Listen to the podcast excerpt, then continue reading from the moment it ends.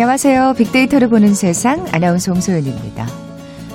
자, 오늘도 예년 기온을 밑도는 쌀쌀한 날씨, 초겨울 추위가 이어지고 있네요. 따뜻한 것이 그리워지는 요즘입니다. 김장을 마친 가정에서는 마음 좀 든든하실 것 같고요. 일찌감치 등장한 거리의 호빵, 군고구마, 또 두툼한 오리털이나 거위털 외투. 참 모두 우리의 훈훈한 겨울나기를 도와주는 소중한 것들이죠. 올해는 한 가지 더 추가해 보시면 어떨까요? 내복 즐겨 입으시는지요. 답답함 때문에 손이 잘 가지 않는다는 분들도 계십니다만 장점이 많죠. 실제로 온 가족이 내복을 입으면 한 달에 한 2만 원 가량의 돈을 아낄 수 있다고 하네요. 이런 경제적인 효과를 넘어서 효도의 상징이었던 빨간 내복 기억하시죠? 어, 이제는 2030 세대 일상복이자 조연이 아닌 패션 아이템의 주연으로 급부상했다고 하는데 어떻게 내복이 주연이 된 건지 궁금하시죠? 잠시 후 통통 튀는 통계 빅데이터와 통하다 시간에 다양한 데이터와 통계로 얘기 나눠볼 거고요. 자, 오늘부터 수도권 사회적 거리두기 2단계가 시작됩니다. 이어지는 세상의 모든 빅데이터 시간에 코로나 관련 소식 자세히 정리해 보죠. KBS 제일 라디오 빅데이터를 보는 세상 먼저 빅퀴즈 풀고 갈까요? 쌀쌀한 겨울철에 먹는 군고구마 정말 별미입니다. 어, 갓 구워서 김이 모락모락 나는 호박고구마, 밤고구마. 아, 정말 달콤한 그 맛, 군침 도는데요. 그런데 이 먹다 보면 어느새 시원한 이 국물이 생각나죠. 무김치의 하나인데 되게 겨울철에 어, 담그게 되는데요. 소금에 절인 통무에 끓인 소금물을 식혀서 붓고 심심하게 만드는 이것. 이번 김장에도 담그신 분들 많을 텐데 떡볶이와 어묵, 치킨과 맥주처럼 고구마와 이것 환상의 짝꿍 같아요. 이 김치 뭐라고 부를까요? 보기 드립니다. 1번 갓김치, 2번 동치미, 3번 소박이, 4번 석박지. 오늘 당첨되신 두 분께 커피와 도는 모바일 쿠폰 드립니다. 휴대전화 문자 메시지 지역번호 없이 샵 9730, 샵 9730. 짧은 글은 50원, 긴 글은 100원의 정보 이용료가 부과됩니다. KBS 라디오 어플 콩은 무료로 이용하실 수 있고요. 유튜브로 보이는 라디오로도 함께 하실 수 있습니다. 방송 들으시면서 정답과 함께 다양한 의견들 문자 보내주십시오.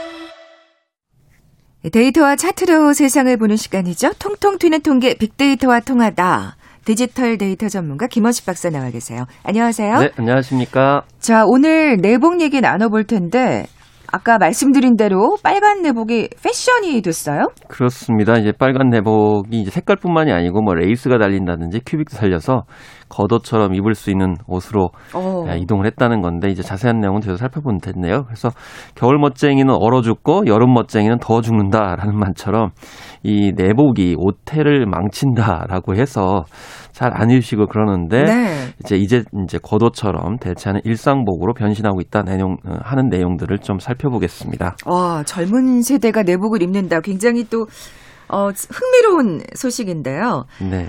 자, 우선 내복하면은 어느 정도 보온 효과가 있는지 그것부터 네. 살펴볼까요? 아까 한 달에 2만 원가량의 돈을 아낄 수 있다. 뭐 이런 얘기도 있던데. 그렇습니다. 그래서 뭐 연구 결과는 약간씩의 차이는 있는데요. 2.4도 정도 뭐 보온 효과가 있다는 연구 결과도 있고 2.4도면 상당한데요. 예, 예. 3에서 4도 정도 표준 효과도 있다. 그래서 얇은 옷을 두 벌은 입는 보온 효과를 얘기하기도 합니다.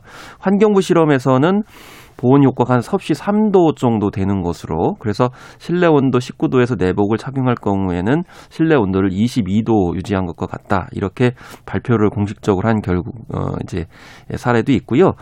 또 온 국민이 내복을 입으면 난방비가 20% 절감된다.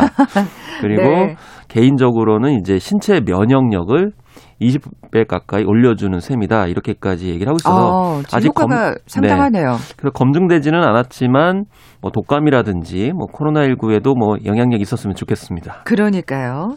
근데 사실 저도 사실 좀 갑갑해서 좀 잘 안 입는 편인데 젊은 세대들은 잘 안 입는 것 같아요. 저도 잘 안 입고 있는 상황인데 네. 저도 사실 입어야 되는데요. 그래서 이제 한 조사 결과로 보면 수도권 지역의 20, 30대 남녀를 대상으로 조사를 해보니까 이 내복을 입지 않는다라고 하는 응답이 58%, 음. 내복 하의만 입는다는 17%, 내복 상의만 입는다는 14%, 내복 상하의 모두 입는다는 11%여서 72%가 내복 하의를 입지 않는다. 그래서 상의는 입어도 하의는 안 입는 아. 비중이 굉장히 크다. 이렇게 됐는데 왜 하체가 보온을 뭐, 이제 예, 하지 예. 않는 건데 1위가 35%가 불편하다. 음 그 2위가 별로 추위를 느끼지 못한다. 역시 젊군요. 절, 정말 추위를 못 느낄까요? 그리고 27%가 옷 맵시를 해친다. 네. 그리고 한 7%는 내복 대신에 방한 바지를 입는다. 아 저도 사실은 이거 많이 입어봤어요. 그러니까 좀 따뜻한 바지들이 청- 있잖아요. 예, 청바지에 이렇게 좀 겉은 청바지지만 안에 좀 방한할 수 있는 그, 런게 달린 거. 기모라고 표현을 아, 그렇죠. 하잖아요. 예, 예. 그런 것을 입긴 하는데 아직까지 내복에는 좀 꺼리감이 음, 있는 것 같습니다. 그러니까요. 어, 근데 이렇게 기피하는 젊은 세대들이 하체 통증을 경험했다는 설문조사 결과가 있, 있네요. 이게 추위를 피하려고 그러니까 추위는 좀 대수롭지 않게 생각을 하다가 하체는 이제 건강에 안 좋을 수 있다라고 하는 이제 전문의들의 이야기인데요. 아, 예, 예. 예, 그래서 어, 한 39%가, 그러니까 내복 하의를 입지 않은 아, 39%의 20, 30대가 하체 통증을 경험을 했다는 겁니다.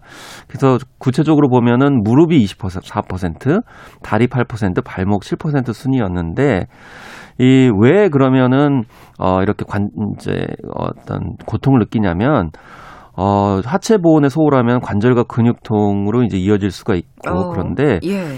이 혈액순환 장애까지도 이제 일으킬 수 있다는 거예요. 그 이유는 뭐냐면 이 겨울철이 되면 이제 체온이 낮아지게 되면 혈관과 근육을 수축시켜 가지고 체온을 유지하게 되고요. 그러면 활동량이 줄어서 유연성이 떨어지니까 이 관절 주변의 근육이나 인대 같은 경우가 경직돼 가지고 음. 이게 나중에 통증까지도 유발한다고 하는 겁니다. 그렇기 네네. 때문에 특히나 이제 다리 같은 경우는 다른 장기가 없잖아요. 그러다 보니까 이 상체에 비해서 체온이 낮아서 아. 외부 온도 변화에 상당히 취약할 수밖에 없다고 하고요. 네. 심지어는 이게 저도 이제 그런 거 느끼는데 너무 추우면 척추가 아프고 막 그러잖아요. 이게 너무 이 경직돼가지고. 내복 입으셔야 되네요. 그런 많이- 정도면 내복 입으셔야 됩니다. 알겠습니다. 어, 그래서 그러니까요. 이 척추 건강에도 이제 안 좋을 수 있기 때문에 느끼셔가지고 아 이게 20, 30대만의 문제가 아니고 개인차도 있는 거거든요. 맞아요. 때문에 그렇죠. 예, 뭐 젊다 해서 그런 게 아니고 이제 주변에 또 너 왜 내복 입느냐 이렇게 하는데 사실 개인차가 있기 때문에 이런 통증을 느끼신다 그러면 내복을 반드시 저부, 입으셔야겠어요. 저부터 입겠습니다. 그러니까요. 예. 그런 점들이 또 요즘. 또 워낙 겨울철이 좀 춥지 않다 보니까 더 내복이 소홀한 게 아닌가 싶기도 한데 좀 거슬러 올라가 보겠습니다. 빨간 내복 얘기를 좀 해볼게요. 이 빨간 내복에 관련된 스토리가 있는데요. 아 진짜 좀 빨간 내복하면 네. 우선은 딱 그 이미지가 약간 촌스럽다 이런 게 있잖아요. 예. 아 근데 이게 세대 간에 좀 약간 다른 것 같아요. 아, 그러니까요. 첫 번째는 이제 1970, 80년대 신문에 많이 등장했는데 그 문구를 좀 따왔는데요. 1976년 12월 15일 경향신문의 내용입니다. 이 빨간 내복을 입으면 장수한다는 말이 있어서 빨간 내복을 사들이는 것도 노인을 기분 좋게 하는 방법이다. 이렇게 되어 있는데 아, 맞아요. 그 진짜 첫 월급 타면은 부모님께 빨간 내복 사드려야지 뭐 이런 네, 얘기 있었잖아요. 그렇습니다. 예. 근데 이제 빨간색이 사실 벽사 기능이 있거든요. 벽사라는 게 뭐냐면 이제 귀신과 이제 잡신을 쫓는다라고 하는. 그런 그래서 또, 원래 예. 이제 봉숭아물을 드린 것도 빨간 봉숭아물이잖아요. 음. 이제 그런 것도 그렇고 또 집에 복숭아 나무를 심는 게 복사꽃이 빨간색이기 때문에 이제 귀신을 물리친다고 그래서 원래 그런 빨간색 기능이 있었군요. 있었죠. 그게 예. 내복에 이제 이어진 건데 음. 그런데 이제 또 이런 내목도 있네. 새빨간 내복을 입고 입 벌리며 잠든 예쁜 아이, 뭐 한 손에 누런 월급 봉투 한 손에 따뜻한 풀빵 가득 이게 70년대 80년대에 이제 그런 회자되었던 말들인데 아. 사실 2002년에 가수 이문세 씨가 14집 앨범을 냈는데 그 제목이 빨바, 빨간 내복이거든요. 음. 그래서 맞아요. 기억나네요. 근데 이제 제가 가만히 생각을 해보니까 이게 왜 이제 빨간 내복을 저 같은 경우도 촌스럽다고 생각을 했었는데 네네. 그럼 어머니 아버님들은 왜 그렇지 않았을까 이런 생각이 드는 건데 아까 뭐그 뭐 예. 무병장수 얘기도 하셨고. 근데 예. 이제 굉장히 혁신적인 뭐 네이였는데 사실 우리 때만 해도 빨간 내복이 너무 많은 거예요. 그래서 원래는 이게 부유함의 상징이었다고 합니다. 그런데 아. 이게 서민층으로 가면서 너무 많아지니까 이제 그 어린아들 입장에서 봤을 때는 너무 애들이 다 똑같은 내복을 입으니까 네네. 그때는 사실은 또이 컬러가 다른 내복들이 나오기 시작을 했었거든요. 아. 그러니까 이 다른 내복을 사달라 이런 건데 이런 기성세대와 새로운 세대의 문화적 편차가 생기면서 음. 빨간 내복은 약간 촌스럽게 보였던 게 아닌가 이런 생각이 듭니다. 네. 이 빨간 내복이 그 디즈니 애니메이션이죠. 네. 겨울왕국 2의 흥행과 함께 재조명됐다는 얘기는 뭐예요? 정말 아. 너무 안 어울리잖아요. 빨간 내복과 디즈니 애니메이션이라. 예. 사실 이제 거기서 빠진 얘기가 있는데 일단 이 부분부터 말씀드리는데 왜 그런 빨간 내복이었냐면 1960년대의 합성섬유 기술 때문에 네이류가 갑자기 이렇게 가능해졌다라는 거예요. 얇은 네이류가. 네 네. 그런데 이게 색깔 다른 색깔을 다 이제 착색을 시키려고 염색을 하려고 하는데 안 되는 거예요. 그래서 오로지 빨간색만 아. 염색이 되더라는 겁니다. 합성 이제 방식으로 해서. 뭐 무병 장수가 네. 아니라 선택의 여지가 없었군요. 어쨌든 이게 빨간 내복이 테크놀로지의 상징인데요. 이게 빨간 내복이 다시 디즈니 만화인 겨울왕국 2의 이제 흥행과 함께 재조명이 올 초만 해도 이게 난리였었습니다. 전 몰랐네요. 네, 정말 빨간색 입- 옷 입고 나오는데 야 정말 내복 아닌가 이렇게 생각이 들 정도이거든요. 아, 제가 겨울왕국 2를 못 봐서 거기에 아못 보셨군요. 그런 옷차림이 나와요? 예, 내복 나와요. 같은 옷차. 아, 근데 그게 내복 복장은 아니고요. 그게 드레스 내복처럼 방식- 보이는 그러니까 거군요. 드레스 방식으로 나오게 되는데 아, 근데 네티즌들 평 이제 평을 보면은 엘사의 드레스가 빨간 내복 같았다. 음. 아 저 엘사 옷을 보니까 내복 사고 싶다. 엘사가 추위에 강한 이유가 저거구나. 엘사가 왜 K 내복을 입고 나오느냐 이렇게 이제 얘기를 해서 심지어는 한 극장이 예, 네이 기업과 함께 이벤트를 했습니다. 내복 이벤트.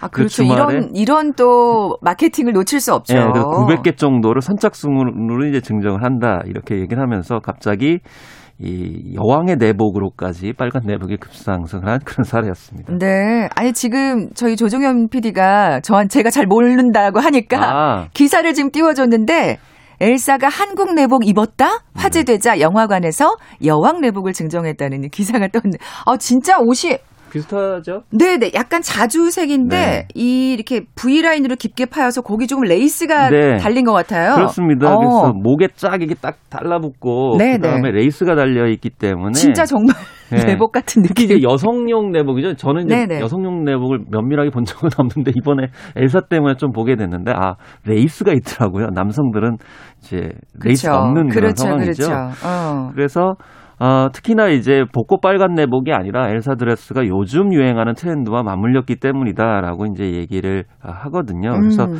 지금은 이제 갈색에 가까운 빨강인 마룬 어, 컬러의 레이스나 반짝이는 큐빅 등을 더해서 한층 고급스러운 형태로 빨간 내복이 이제 진화하고 네. 있는 그런 상황인데 그런 이제 이너 블라우스 비슷한 아, 그런 느낌으로 그러네요. 이제 엘사의 내복이 등장하게 되면서 조금 이렇게 달라붙는 느낌이라는 게 좀 내복처럼 보이는 네. 그렇죠. 거긴 하지만 사실은 정말 굉장히 예. 어떻게 보면 예쁜 예. 사실 내복에 관련돼서도 좀 평가가 또 엇갈리는데 유럽 같은 경우에는 이제 속옷 내복 선전을 할 때 너무 그 유아의 몸에 달라붙도록 이제 광고 사진을 찍지 못하라고 돼 있어요. 그 아. 이유는 뭐냐면은 이게 소아성애자들이 그걸 범죄에 악용을 할 수 있기 때문에 그걸 이제 규정하는데 아, 그래요. 엘사의 그 사진을 보니까 너무 또 몸에 착 달라붙어 있어가지고 이제 그런 점들이 또 이제 눈에 또 띄었습니다. 네. 뭐 근데 이 이 겨울왕국 2가 처음엔 첫 영화가 아니라면서요 내복과 관련된.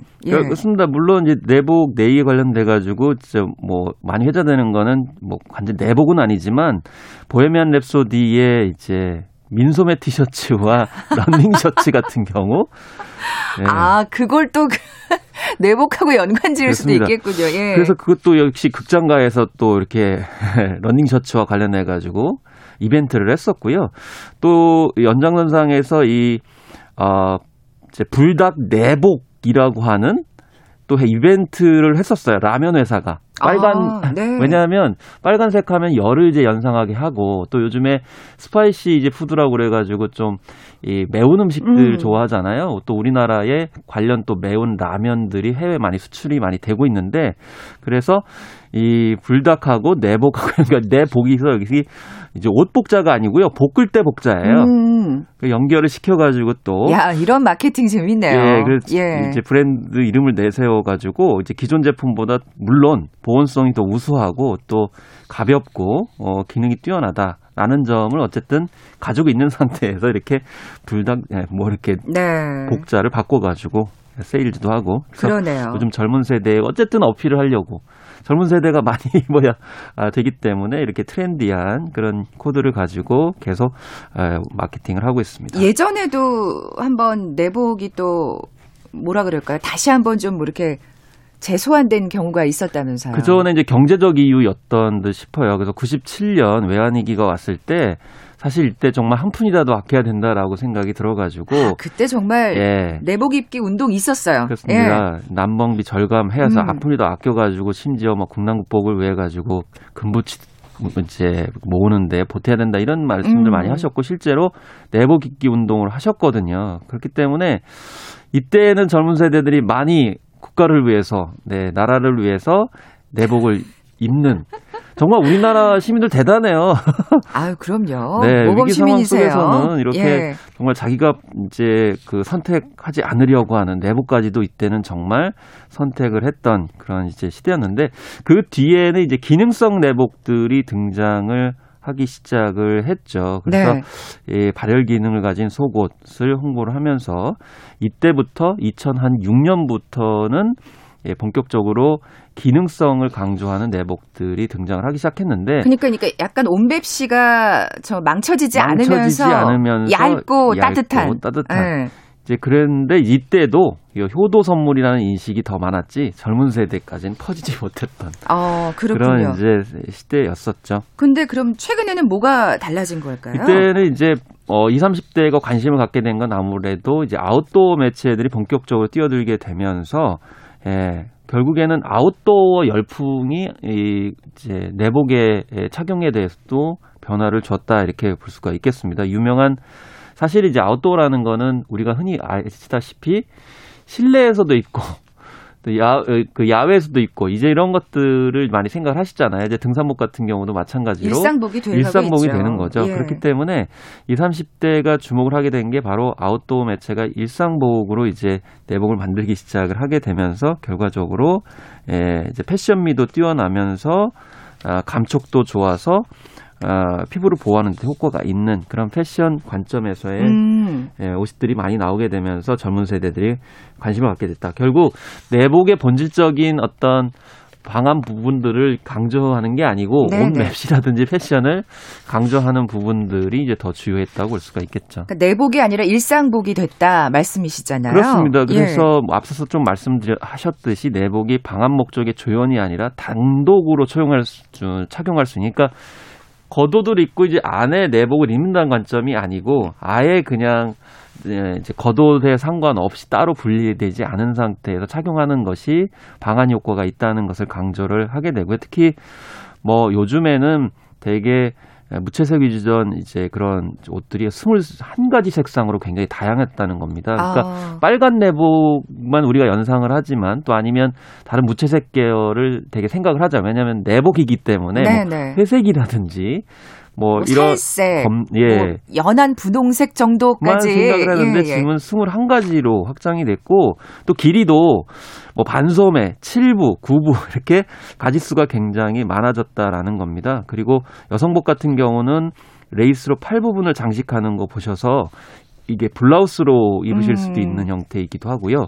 또 캐시미어보다는 얇은 원사를 써서 니트처럼 입을 수 있는 내복을 만들어지고 있고 특히 옷의 경계가 이제 아까 말씀드린 것처럼 내의와 외의, 또 잠옷과 일상복, 평상복과 정장 이게 구분이 요즘에는 안 되고 있는 그런 상황이거든요. 네, 네. 그리고 요즘에 이 에슬레저라고 그래가지고 운동과 여가가 같이 융합 좀 짬뽕이 되고 있어요. 그렇기 때문에 속옷이 뭐 운동복으로 사용이 되고 있고 그 대표적인 것이 이제 레깅스잖아요. 아, 맞아요. 그러네요. 네, 그래서 예. 레깅스 스타일의 내복들이 등장을 하고 있다 보니까 결국 20, 30대도 내복을 내복이라고. 더 이상 얘기하면 안 될 것 그러니까 같은. 내복이란 안에 안내자를 쓰는 것 자체가 그러니까요. 이제는 어폐가 있네요. 방안의 비슷하게 방 하여튼 적절한 적절한 그렇죠. 단어는 아닌데 예, 이런 식으로 좀 바뀌고 있다 이렇게 이제 볼 수가 네. 있는 거죠. 그 기능성 발열 레이에 대해서 좀 얘기를 해볼게요. 어떤 제품들이 있는지. 그렇습니다. 두 가지인데 뭐 흡습 발열과 광 발열이 이제 대표적이라고 볼 수가 있겠는데 그 흡습 발열 같은 경우에는요 원리가 간단합니다. 우리가 이제 땀 등이 나게 되는 데 이 땀 수분을 흡수해서 열 에너지로 전환시킵니다. 이게 무슨 SF에 나온 것 같은 그런 음. 예, 방식인 것 같은데 이 수분을 밖으로 내보내지 않고 섬유에 머금어서 이제 체온이 수증기를 덮이게 하는 아, 예, 그렇게 하면서 이제 보온 효과가 있는 것이고요. 또 광발열 같은 경우에는 신체나 태양에서 방출되는 원적 적외선을 증폭시켜 가지고 열을 내는 형태. 그래서 원적외선을 열 에너지로 적, 어, 전환해 가지고 보안성을 유지하는 거기 때문에 이게 사실은 그냥 섬유가 어 이제 온도 체온을 보호하는 수준 혹은 바람이 들어오는 걸 막는 수준이 아니고 진짜 첨단, 굉장히 첨단 과학적. 원리를 네. 적용을 했기 때문에요. 그래서 얇아도 이제 보온 효과는 굉장히 클 수 있다. 아, 이렇게 얘기할 수 있고 특히 야외 활동을 할 때도 에, 충분히 효과가 음. 있다라고 이렇게 얘기하기 때문에 어쨌든 첨단 기술을 입는 어, 네이 문화로까지 진출하고 있다. 그래서 그러니까요. 사실 빨간 내복도 첨단 기술의 산물이었고요. 계속 내복은 진화를 하고 있다라고 생각합니다. 아, 그러게요. 정말 무병장수를 기원하는 마음으로 첫 월급날 부모님께 사드리던 내복이 여기까지 왔는데 정말 근데 그 발열 레이가 효과가 있는 건가요? 그렇습니다. 이제 기능성 발열 효과 충족이 되지 않는다고 이제 시민단체가 주장을 하고 있는 그런 상황이고 또 개인차도 있다고 합니다. 피부가 건조하거나 이 활동성이 적은 사람한테는 효과가 미비할 수 있다. 그러니까 앞서서 말씀드린 것처럼 땀이라든지 또 이제 뭐 원적 개선이 발생을 해야 되는데 사실 잘안 움직이지 않으신 분들 같은 경우는 땀이 안 나거나 원적 개선이 또 개인적으로 안 날 수도 있는 거거든요. 그렇기 때문에 이제 개인이 어떤 이제 체온이라든지 또 체질이라든지 활동을 어떻게 하고 있느냐에 따라서 아, 효- 보온 효과는 달라질 수 있기 때문에 음, 주의를 하셔가지고 선택을 되겠네. 이제 하셔서 개인에게 맞는 그런 네이들을 고르셔야 되겠습니다. 네, 오늘 다양한 내복 네. 얘기를 좀 해봤는데요. 어, 빅퀴즈 다시 한번 내주고 가세요. 네. 이 쌀쌀한 겨울철에 먹는 군고구마는 정말 별미죠. 아, 그런데 에, 고구마를 먹다 보면 어느 순간 목이 메이게 됩니다. 꼭 저도 한 번씩 메이게 되던데 이럴 때 이 김치 국물이 정말 생각이 납니다. 이 소금에 절인 통무에 아, 끓인 소금물을 식혀서 붓고 또 심심하게 만드는 이 무김치가 정말 생각이 나는데요. 이번 김장에도 담근 분들 참 많으실 거라고 생각합니다. 이 떡볶이와 어묵, 또 가래떡과 조청처럼 고구마와 이것은 정말 환상의 짝꿍, 어, 궁합이라고 생각이 드는데 이 김치는 무엇인지 맞춰주시면 됩니다. 1번 갓김치, 2번 동치미, 3번 소박이, 4번 섭박지 중에 맞춰주시면 됩니다. 네, 오늘 당첨되신 두 분께 커피와 도넛 모바일 쿠폰 드립니다. 정답 아시는 분들 저희 빅데이터를 보는 세상 앞으로 지금 바로 문자 보내주십시오. 휴대전화 문자 메시지 지역번호 없이 샵 9730입니다. 짧은 글은 50원, 긴 글은 100원의 정보 이용료가 부과됩니다. 지금까지 통통 튀는 통계 빅데이터와 통하다 디지털 데이터 전문가 김원식 박사였습니다. 네, 고맙습니다. 감사합니다. 헤드라인 뉴스입니다. 코로나19 신규 확진자가 349명 발생한 가운데 방역 당국이 일상에서의 연쇄 감염과 40대 이하 젊은 층의 감염이 늘고 있다며 꼭 필요하지 않은 모임은 피해달라고 재차 당부했습니다. 미국 연방총무청이 조 바이든 대통령 당선인의 승리를 공식 승인했습니다. 바이든 인수위는 정권 인수를 위한 자금과 인력을 지원받을 수 있게 됐습니다. 공수처장 후보 추천이 재개 합의했던 여야 원내대표가 오늘 다시 만나 후보자 추천 방안 등에 대한 논의를 이어갈 예정입니다. 더불어민주당 김태년 원내대표는 공수처장 후보 추천이 재개와 관련해 재소집된 추천위에서도 야당이 발목 잡기를 계속한다면 법 개정의 속도를 낼 수밖에 없다고 말했습니다. 국민의힘이 내년도 예산안 심사에서 코로나 제2액에 대비해 피해 업종에 3조 6천억 원 규모 지원을 추진하겠다고 밝혔습니다. 정세균 국무총리는 미주노총이 내일 집회를 강행하기로 한 것에 대해 재고를 요청하며 엄정 대응 방침을 천명했습니다. 이른바 박사방 운영자 조주빈의 지시를 받아 미성년자를 성폭행한 혐의로 기소된 20대 남성에게 검찰이 징역 20년을 구형했습니다. 지금까지 헤드라인 뉴스 정원 나였습니다.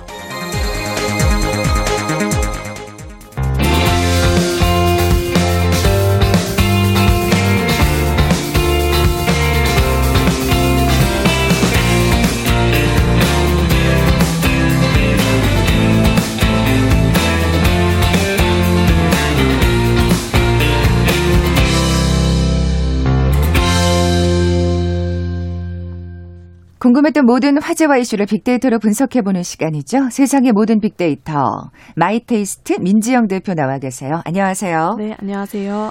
아, 거리두기 2단계가 이제 다시 시작이 됐습니다. 이 얘기 안 했으면 했는데, 다시는 하지 않았으면 참 좋겠다 싶었는데, 네. 그렇지 못했네요. 예. 그러니까요. 저도 너무 안타까운 일인데요.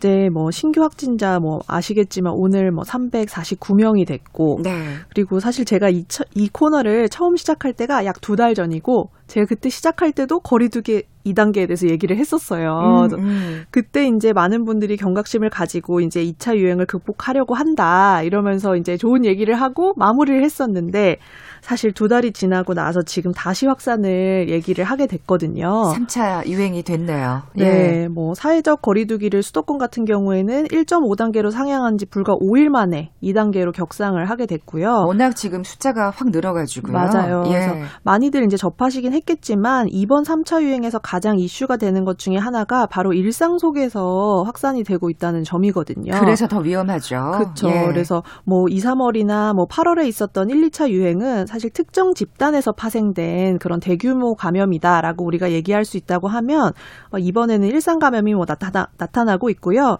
이거 뭐 자세히 말씀을 드리겠지만 그러니까 10인 이상의 감염이 있는 집단의 수만 11월 22일 기준으로 35개가 넘더라고요. 아, 그렇군요. 네, 그래서 이제 우리 일상으로 정말 침투를 했다라는 이야기를 드릴 수밖에 없습니다. 그러네요. 진짜 그래서 더 재난 문자가 정말 너무 많이 오죠. 아, 그러니까 일일이 네. 확인할 수 없을 정도로 정말 많이 오는데 지난 열흘간의 뉴스와 재난 문자를 분석해 보셨다고요. 네, 네. 벌써 하루 기준 확진자 수가 300명이 넘은 건 물론 어제는 잠깐 줄었습니다만 네. 벌써 7일 차가 됐어요. 어제 제외하고요.